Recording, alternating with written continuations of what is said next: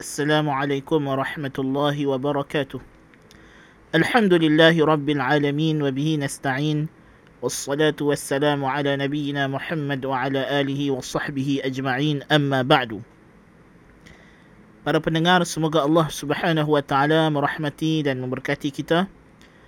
Dalam episod Sembang Pagi Jumaat pagi ini, saya akan meneruskan perbincangan kita tentang peristiwa-peristiwa yang berlaku di hari kiamat.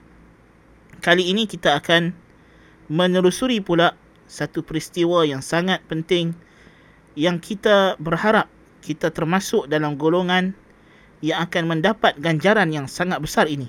Iaitulah asy-syafa'ah yakni syafaat. Syafaat nabi kita Muhammad sallallahu alaihi wa alihi wasallam.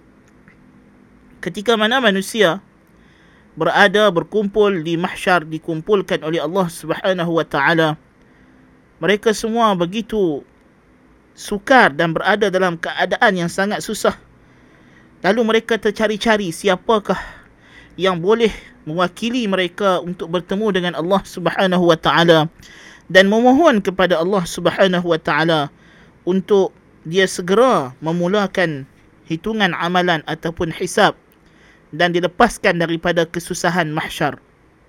Lalu manusia datang berbondong-bondong mencari para rasul ulul azmi dan juga mencari Nabi Allah Adam AS yang pertamanya selaku bapa kepada umat manusia.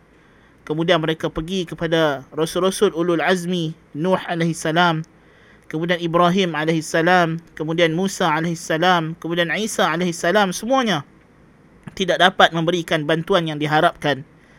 Lalu yang terakhirnya mereka datang bertemu dengan Nabi kita Muhammad sallallahu alaihi wasallam.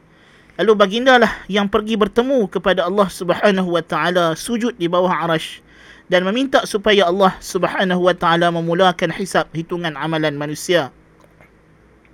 Inilah yang disebut sebagai asy-syafa'atul 'uzma dan di antara syafaat Nabi sallallahu alaihi wasallam ialah syafaat baginda meminta kepada Allah Subhanahu wa taala untuk mengeluarkan ahli tauhid daripada dikekalkan dalam neraka maka di, dikeluarkan ahli tauhid yang diazab dalam neraka daripada neraka dan dimasukkan ke dalam syurga diampunkan oleh Allah Subhanahu wa taala dengan permohonan daripada Nabi sallallahu alaihi wasallam ahli sunnah wal jamaah beriman dengan syafaat. Berbeza dengan sebahagian golongan ahli bid'ah yang menolak untuk beriman dengan beberapa jenis syafaat. Jadi syafaat ada syafaat yang disepakati oleh semua umat Islam. Di antara syafaat yang disepakati ialah asy-syafa'atul 'uzma, syafaat teragung yang mana ia merupakan salah satu daripada al-maqam al-mahmud yang Allah Subhanahu wa taala kurniakan kepada nabi kita Muhammad sallallahu alaihi wasallam sebagaimana firman Allah taala asa an yab'athaka rabbuka maqaman mahmuda mudah-mudahan Tuhanmu memberikan kepada kamu kedudukan yang terpuji. Dan inilah yang kita minta kepada Allah Subhanahu wa taala setiap kali selepas kita menjawab azan. Kita memohon kepada Allah Subhanahu wa taala untuk diberikan kepada Nabi kita Muhammad sallallahu alaihi wasallam al-maqam al-mahmud kedudukan yang terpuji di pada mahsyar. Sebab itulah sesiapa yang menjawab azan dengan sepenuh hatinya kemudian berdoa dengan doa yang telah maksur yang kita semua tahu. Selepas daripada azan maka kata Nabi sallallahu alaihi wasallam halat lahu syafaati. Halallah baginya syafaatku. Allahu akbar kabira. Inilah yang kita nak sebenarnya. Jadi asy-syafa'atul 'uzma ialah syafaat baginda Nabi sallallahu alaihi wasallam untuk melepaskan umat manusia daripada kesusahan mahsyar. Dan diikuti dengan syafaat Nabi sallallahu alaihi wasallam mengeluarkan sebahagian daripada ahli tauhid ataupun mengeluarkan mereka yang mati di atas tauhid daripada azab neraka. Di antara hadis yang datang berkenaan dengan syafaat Nabi sallallahu alaihi wasallam ini ialah sabda Nabi sallallahu alaihi wasallam hadis daripada Anas ibn Malik radhiyallahu anhu riwayatkan Imam Bukhari dan Muslim dalam sahih mereka kata Nabi sallallahu alaihi wasallam kullu nabiyyin sa'ala su'alan aw qala li kulli nabiyyin da'watun da'aha li ummatihi wa inni ikhtaba'tu da'wati syafa'atan li ummati yawm al-qiyamah semua nabi telah pun meminta satu permohonan kepada Allah Subhanahu wa taala untuk umat mereka. Sedangkan aku menyimpan satu doaku sebagai syafaat untuk umatku pada hari kiamat. Allah Subhanahu wa taala berikan kepada setiap para nabi satu doa untuk mereka doakan bagi umat mereka. Kebanyakan para nabi telah mendoakan kemusnahan umat-umat mereka yang degil dan enggan beriman kepada Allah Subhanahu wa taala. Adapun nabi kita sallallahu alaihi wasallam baginda masih belum menggunakan satu privilege yang Allah taala beri ini sebagai simpanan di akhirat nanti menjadi syafaat kepada umat baginda sallallahu alaihi wasallam. Dalam riwayat yang lain dalam Sahih Bukhari dan Muslim juga daripada Abi Hurairah radhiyallahu anhu bahwasanya Rasulullah sallallahu alaihi wasallam bersabda likulli nabiyyin da'watun mustajabah fata'ajjala kullu nabiyyin da'watah wa inni ikhtaba'tu da'wati syafa'atan li ummati yawm al-qiyamah fahiya na'ilatun insya Allah man mata min ummati la yushriku bihi syai'a daripada Abi Hurairah radhiyallahu an Nabi sallallahu alaihi wasallam bersabda bagi setiap nabi itu permohonan yang mustajab, dakwah yang mustajabah, doa yang mustajab. Lalu setiap nabi telah bersegera memohon permohonan tersebut kepada Allah Subhanahu wa taala. Sedangkan aku menyimpan doaku sebagai syafaat untuk umatku pada hari kiamat.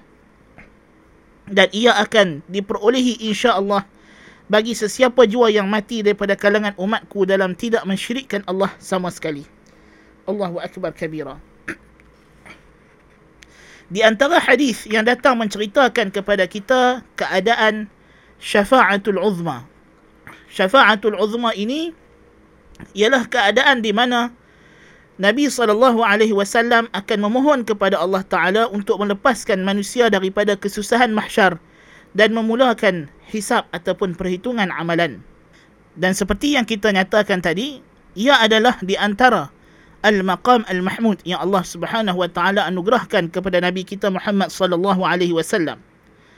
Di antara hadis yang berkenaan perkara ini ialah hadis yang dikeluarkan oleh Imam Bukhari dan Muslim dalam sahih kedua mereka daripada Ma'bad ibn Hilal al-Anzi daripada Anas ibn Malik radhiyallahu an di mana mereka meminta supaya Sayyidina Anas ibn Malik radhiyallahu an menceritakan kepada mereka hadis syafaah.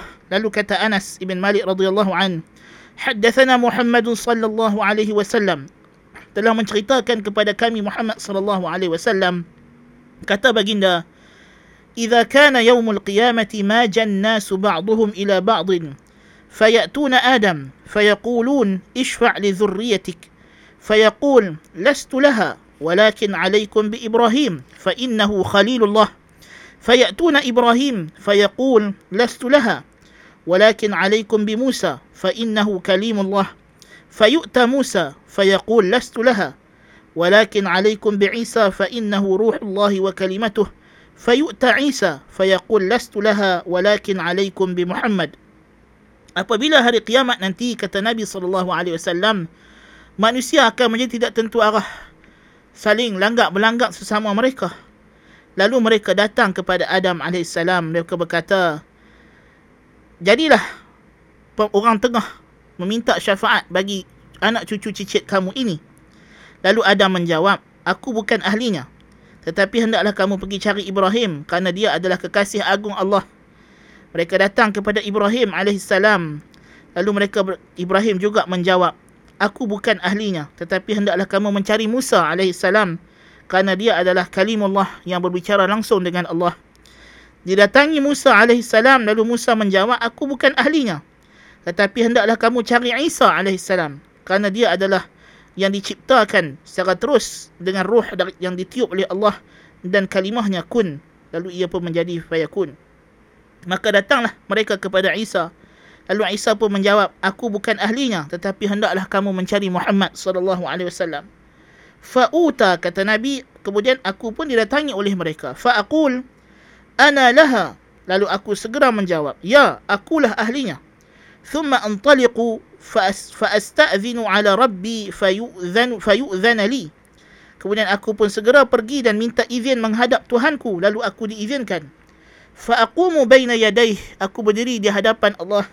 Fa ahmaduhu bi mahamida la aqdiru 'alayha illa an yulhimaniha. Aku memujinya dengan puji-pujian yang aku tidak mampu menyebutkannya melainkan dialah yang mengilhamkannya kepadaku. Thumma akhiru li rabbina sajida. Kemudian aku sujud kepada Tuhanku Tuhan Tuhan kita eh, kepada Allah Subhanahu wa taala. Fayaqul lalu Allah taala kata ya Muhammad wahai Muhammad irfa ra'sak angkatlah kepalamu.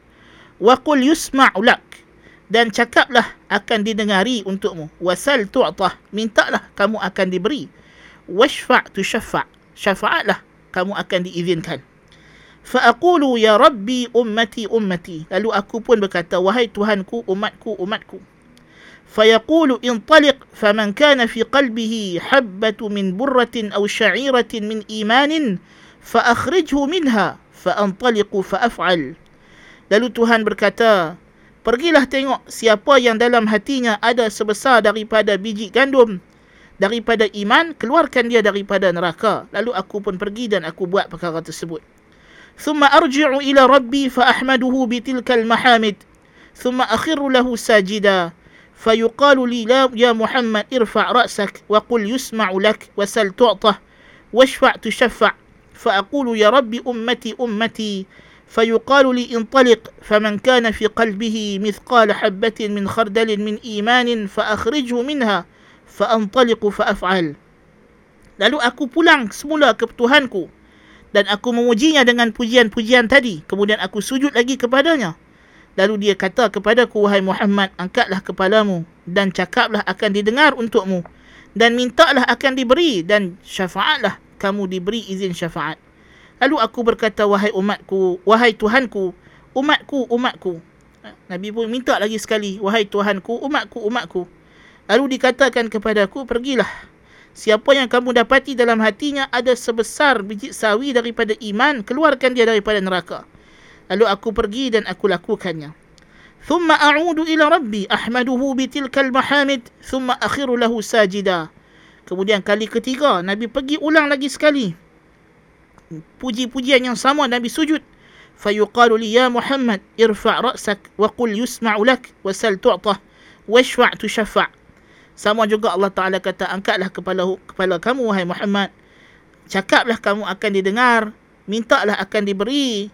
Syafaatlah kamu diizinkan untuk menjadi orang tengah meminta bagi pihak umat kamu. Fa aqulu ya rabbi aku kata wahai tuhanku ummati ummati umatku umatku fayuqal li intaliq فمن كان في قلبه أدنى أدنى أدنى من مثقال حبة من خردل من خردل من إيمان فأخرجه من النار فأنطلق فأفعل Tuhan kata pergilah tengok umat kamu yang dalam hatinya ada yang lebih lebih lebih lebih ringan daripada sebiji sawi iman dalam hatinya maka keluarkan dia daripada neraka lalu aku pergi dan aku lakukan dan dalam riwayat yang lain terdapat tambahan kemudiannya ya.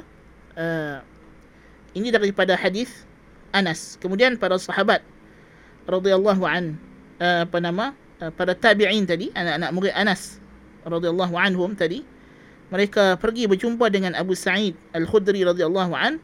Dan Abu Sa'id Al-Khudri menceritakan bahawa ada lagi tambahan Nabi sallallahu alaihi wasallam dalam hadis tersebut.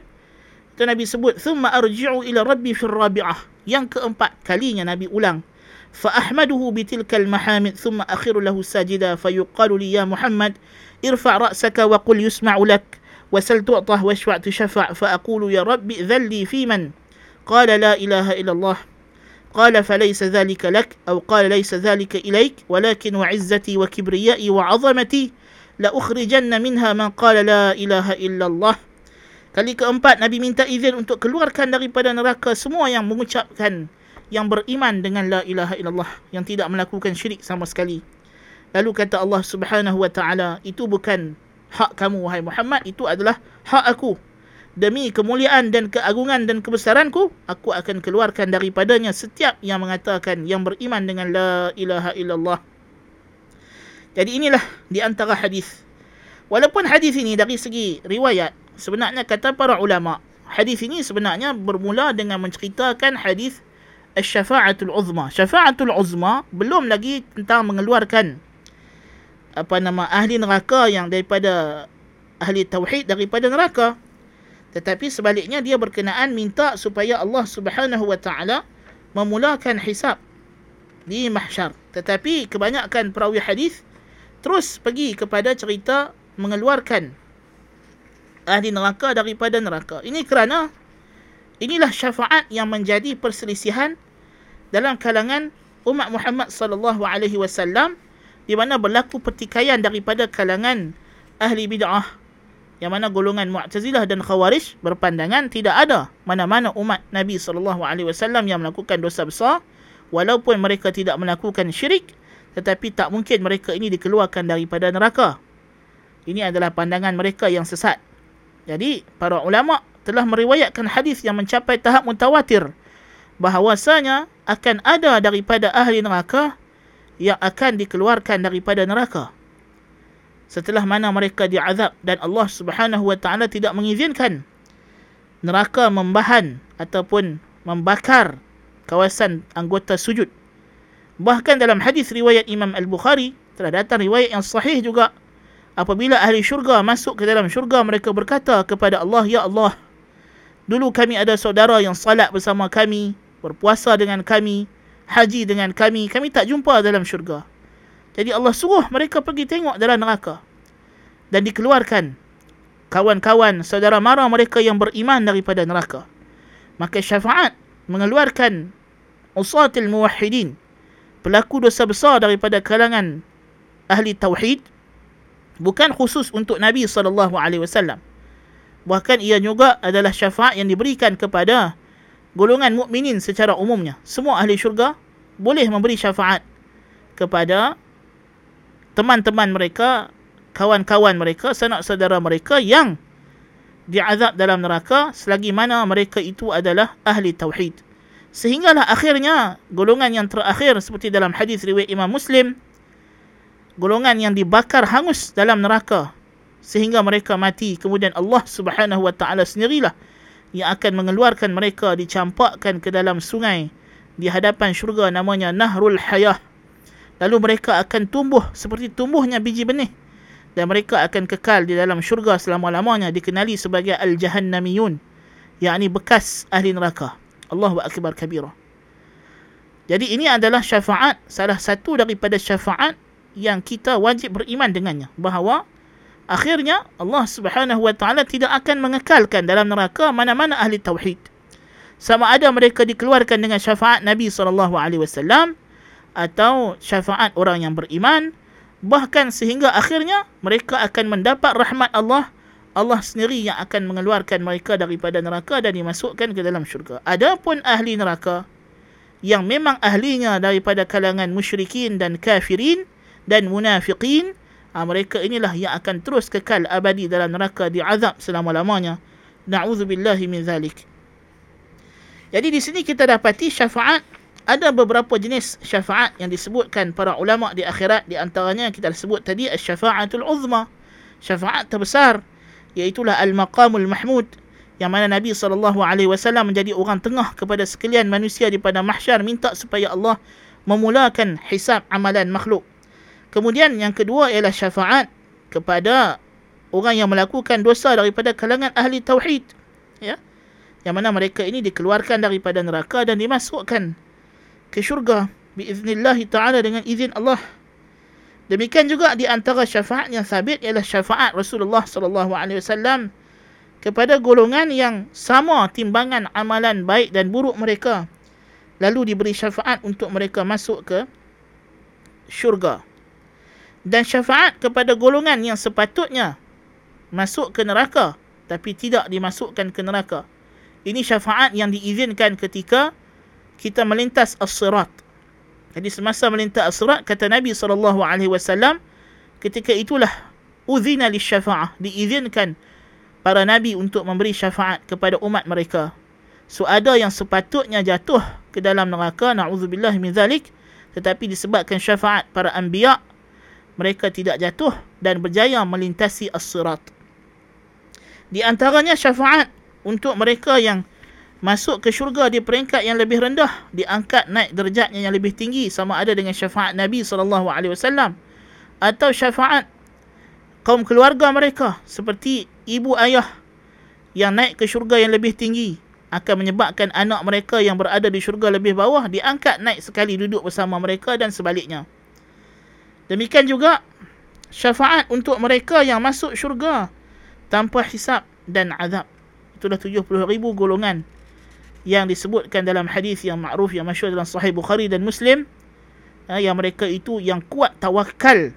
Ha, sehingga mereka tidak pernah minta dijampi tidak berubat dengan besi panas dan tidak pernah ada perasaan atau menganggap sial pada apa-apa perkara pun. Kerana kuat tawakal kepada Allah Subhanahu wa taala dan datang dalam riwayat yang lain bersama dengan 70 ribu orang yang masuk syurga tanpa hisab dan azab ini 70 ribu yang lain lagi yang mereka akan beri syafaat. Dan di antaranya ialah syafaat yang khusus untuk Nabi sallallahu alaihi wasallam membuka pintu syurga. Kerana apabila telah selesai melintas as-sirat sampai ke depan pintu syurga pintu syurga masih tertutup. Dan Nabi lah yang boleh meminta supaya pintu syurga itu dibuka menyebabkan ahli syurga boleh masuk ke syurga. Dan yang seterusnya syafaat yang terakhir yang khusus untuk Nabi sahaja iaitulah syafaat untuk meringankan azab bapa saudaranya Abu Talib. Yang mana asalnya Abu Talib Tuhan dah masukkan ke dalam neraka yang paling bawah lalu Nabi minta dia diangkat naik ke permukaan neraka dipakaikan terompah daripada neraka lalu menggelegak otaknya. Dan itulah azab yang paling ringan yang Allah beri kepada ahli neraka namun begitu pada sangkaan Abu Talib dialah orang yang paling berat azab dalam neraka nasallallahu al-afwa wal afiyah so ini adalah beberapa bentuk syafaat yang ada di hari akhirat dan kita hakikatnya beriman bahawa syafaat adalah sahih dengan syarat-syaratnya. Syafaat yang sahih ialah yang dengan izin daripada Allah Subhanahu Wa Taala. Sebab itu Nabi sallallahu alaihi wasallam empat kali dia ulang. Tadi kita tengok empat kali Nabi sebut dia ulang pergi sujud minta kepada Allah Subhanahu Wa Taala. Ahli syurga minta kepada Allah dulu. Kemudian Allah izinkan mereka mengeluarkan jumlah yang tertentu. Mereka balik ke syurga. Kemudian mereka minta izin lagi sekali. Kemudian Allah izinkan kali kedua. Minta izin lagi sekali. Begitulah jadi syafaat ini syafaat yang sahih, syafaat yang dengan izin Allah Subhanahu wa taala. Adapun syafaat yang dibuat sekarang oleh golongan penyembah berhala yang meminta kepada sembahan-sembahan mereka daripada selain Allah untuk menjadi orang tengah menyampaikan hajat mereka kepada Allah atau mereka yang menyembah wali-wali dan kubur-kubur. Ini adalah syafaat yang tidak diizinkan oleh Allah Subhanahu wa taala dan dia adalah syafaat yang syirik. Dan kita hanya boleh minta syafaat ni nanti kepada Nabi sallallahu alaihi wasallam di akhirat. Kerana ketika itu kita dengan Nabi dan semua yang ada di akhirat adalah hidup di alam yang sama. Seperti mana sekarang kita yang hidup di dunia ini hidup di alam yang sama. Adapun sekarang antara kita dengan orang yang mati berada di alam yang berbeza. Kita di dunia orang mati di alam barzakh dua alam yang berbeza. Maka tidak boleh kita minta tolong kepada orang mati. Ya sebaliknya kita disuruh supaya mendoakan kepada Allah taala bagi pihak orang mati berdoa kepada Allah ha, berdoa kepada Allah bagi pihak orang yang telah mati supaya Allah taala ringankan azab mereka tambahkan ganjaran mereka. Itu yang disuruh bukan sebaliknya. Ya. Jadi kita kena bezakan di antara syafaat yang sahih dengan syafaat yang tidak sahih. Kita bukan mengingkari syafaat yang hak. Ini adalah akidah ahli sunnah wal jamaah.